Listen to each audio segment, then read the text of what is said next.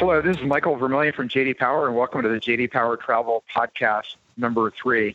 Today I have with me uh, Mike Taylor, who leads our travel practice at JD Power, and Jenny Corwin, who's our Chief uh, Consumer In- Insights Analyst for the travel practice. So, um, good day, uh, Mike and uh, Jenny. Good day. Hello. So, topic number one, Mike, let's start with airlines.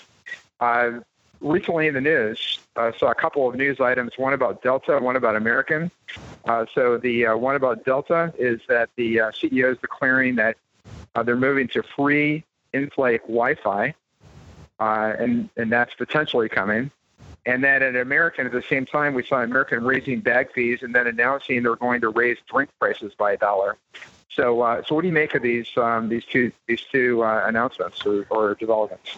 Well, well, the in-flight, Wi-Fi is definitely something that's going to come to all airlines and airports as we know them. Um, the idea that you have to sign in and pay five dollars or fifteen dollars or whatever is going to go the way of the dodo, uh, simply because people demand it. Um, it also works a little bit in the favor of the economics of um, aircraft, which is if I have a Wi-Fi system that is up and running and people can access it, they can stream their own uh, entertainment, uh, do their own um, pastimes, such as doing emails or checking Instagram, whatever people do.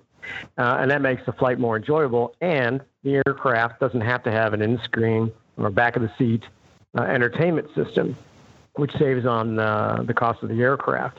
And about 95%, 96% of people uh, bring their own screen onto an aircraft, whether it's a smartphone, a tablet, or a computer laptop. So this is just the harbinger or the uh, advent of the trend that's going to come to all the airlines, which is people are demanding that they be hooked up seamlessly, effortlessly, and all the time without any stopping to pay. And it'll just become part of the uh, mainstream experience of your airline flight. Okay, thanks, Mike. Uh, Jenny, uh, next topic on uh, hotels.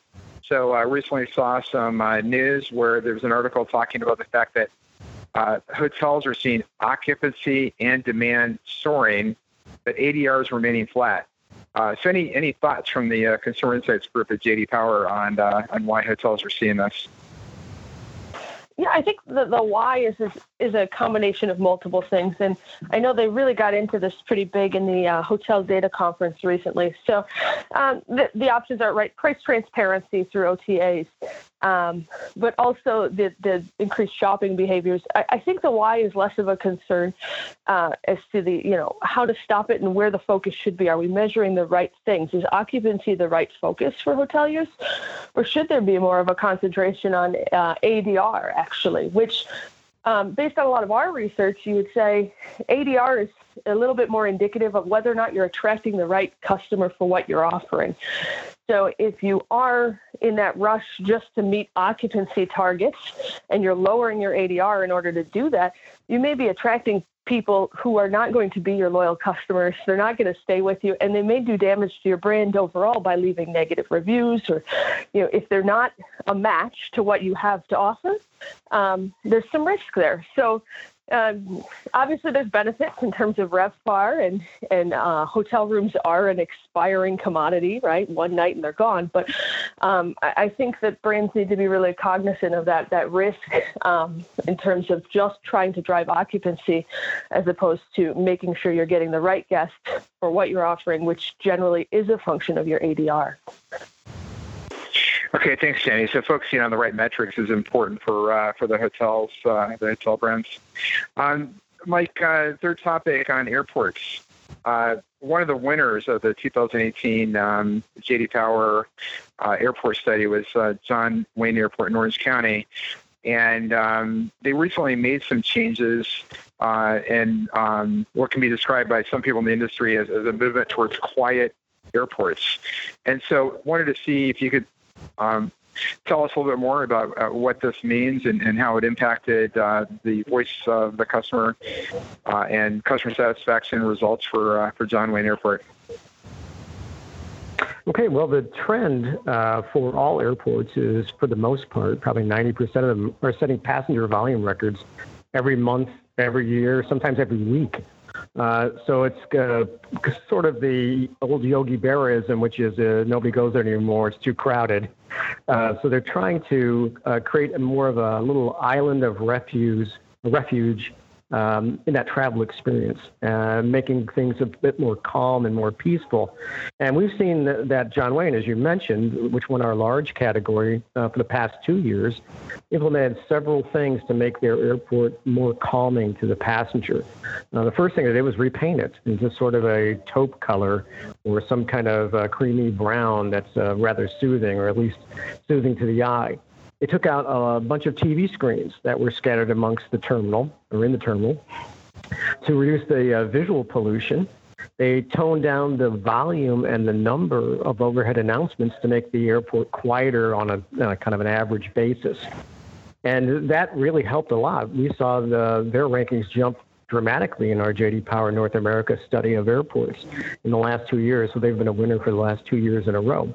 And that's one of the things that um, passengers are looking for uh, when they come to the uh, airport. I'm right now speaking to you from the Miami Airport Centurion Lounge from of American Express, which is a little bit away from the, you know, far from the madding crowd uh, out in the terminal. And uh, I'm in a little quiet corner here, which is uh, very relatively, relatively relaxing for the two hours I've got to spend before my flight. So th- that kind of calmness and uh, a feeling that you're um, uh, away from you know the hustle and bustle of what an airport looks like and feels like today is really craved by a lot of the passengers, and it's hard to deliver uh, simply because there's just so many people in the terminals. But yeah, we see that as a, um, as a definite uh, positive for folks. The other thing that we also see in the data is that airports that are smaller and not growing as fast tend to have a little bit better uh, score inflation, a little bit better scoring than the airports are growing really fast, simply because, you know, as you get more crowded, um, it's harder to negotiate the terminals. It's harder to read the signage because you're dodging people. Uh, on your way to your gate, uh, you're parking farther away in the parking lot uh, because the parking lot is more full. So there's a lot of stress in a very busy airport and a lot less stress at an airport that's not so busy. Well, uh, because I'm speaking to you from a, a quiet uh, corner of the Fort Lauderdale airport, uh, Mike, I, I, I, agree with you. So, uh, Mike and Jenny, thanks so much for joining us this week, and thanks to everyone for listening to the JD Power Travel podcast. To learn more about the JD Power Travel practice, please visit us on jdpower.com/business, and we'll see you next time.